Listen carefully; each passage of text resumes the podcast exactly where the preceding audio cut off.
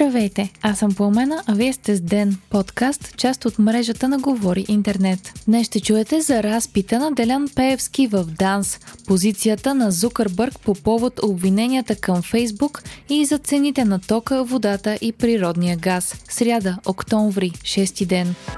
Бившият депутат от ДПС Делян Пеевски днес се яви на разпит в ДАНС по повод досиетата Пандора. Припомняме, че името на Пеевски фигурира в журналистическото разследване досиетата Пандора като притежател на три офшорни дружества. В годините, в които е бил народен представител, Пеевски не е декларирал дружествата, а в изявлението му от вчера той каза, че те са били дъщерни на декларирана от него компания. Освен Държавната агенция Национална сигурност, по казуса се задейства и оглавяваната от бившия главен прокурор Сотир Цацаров Комисия за противодействие на корупцията и отнемане на незаконно придобитото имущество. Цацаров заяви, че комисията ще анализира декларациите подадени от Пеевски от 2013 година насам. Припомняме, че през 2013 година Делян Пеевски бе избран за председател на ДАНС с гласовете на БСП и ДПС по времето на Пламен Орешарски.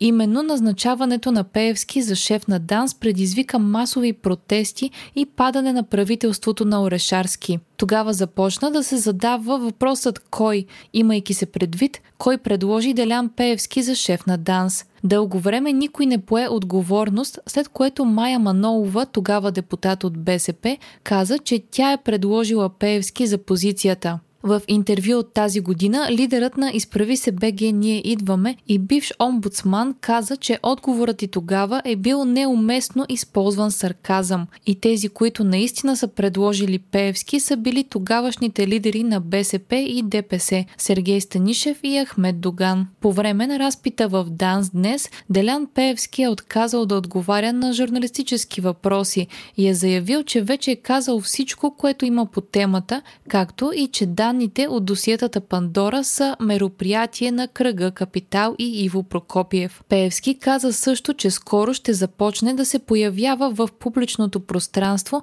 и те първа ще стават ясни нещата за много хора. Според информацията в документите от досиетата Пандора, Делян Пеевски е имал участие в три офшорни фирми, регистрирани на Сейшелските острови, в Дубай и на британските Вирджински острови. Според информацията на българския сътрудник на Международният журналистически консорциум БъртБГ, работил по разследването, Пеевски не е декларирал дялове в размер на 100 000 долара в една от фирмите. Междувременно в последните минути Бърт БГ публикува нови разкрития, свързани с Пандора, този път за майката на Пеевски Ирена Кръстева. Според публикацията тя е притежател на тайни сметки в Швейцария.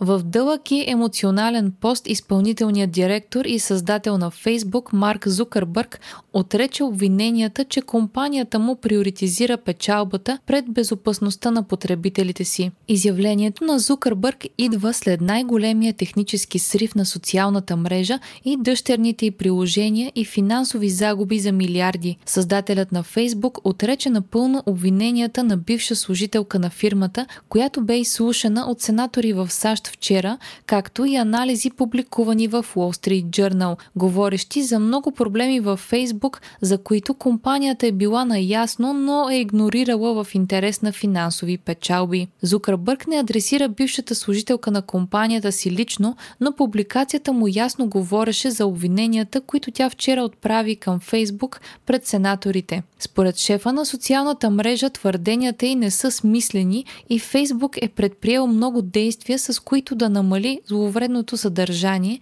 както и да направи двете социални мрежи Facebook и Instagram по-безопасни за деца. Накрая на изявлението си Зукърбърг насочи вниманието към отговорността на законодателната власт и каза, че не смята, че частните компании трябва да взимат всички решения самостоятелно и че подкрепя обновяването на закона относно регулацията в интернет.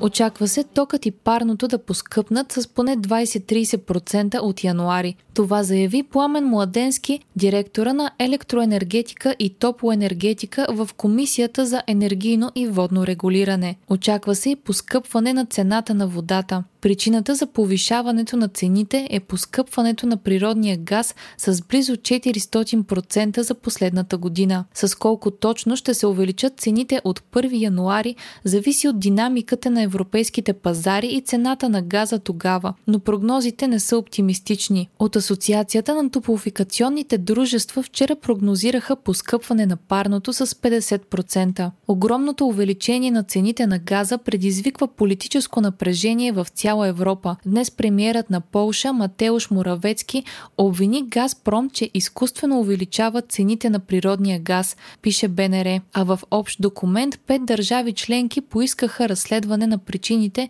за рекордното увеличение на цените на газа. Министрите на економиката и финансите на Франция, Испания, Чехия, Румъния и Гърция призоваха европейският пазар на газ да бъде проучен и да се разбере защо сегашните договори за газ не са достатъчни.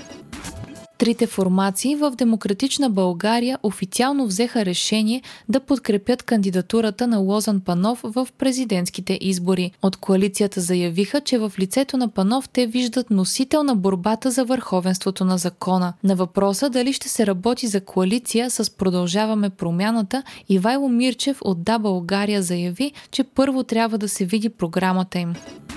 По време на среща на върха в Словения днес, президентът Румен Радев каза, че ключът към съгласието на България за началото на преговорите на Северна Македония за членство в Европейският съюз е Скопие да спазва безусловно договора за приятелство и добросъседство от 2017 година. Радев изтъкна няколко точки. Македонските българи да бъдат наистина равнопоставени с другите седем съставни части от народа, които са изрично вписани записани в конституцията на съседката ни. Македонските българи също така да бъдат адекватно отразени при преброяването, както и да бъде призната историческата истина в отношенията с България. Държавният глава каза, че обективни факти от нашата история не могат да бъдат подлагани на мултиперспективно тълкуване.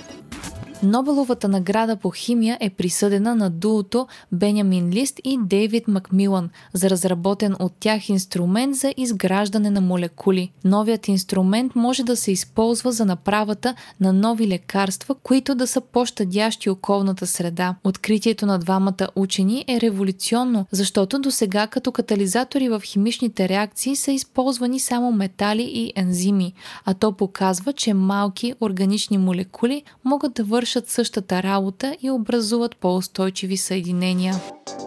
Вие слушахте подкаста Ден, част от мрежата на Говори Интернет. Епизода подготвихме аз, Пламена Крумова Петкова и Димитър Панайотов, а аудиомонтажа направи Антон Велев. Ден е независима медия и разчитаме на вас, слушателите ни. Можете да ни подкрепите, като станете наш патрон в patreon.com Говори Интернет и изберете опцията Денник. Абонирайте се за ден в Spotify, Apple iTunes или някое от другите подкаст приложения, които използвате.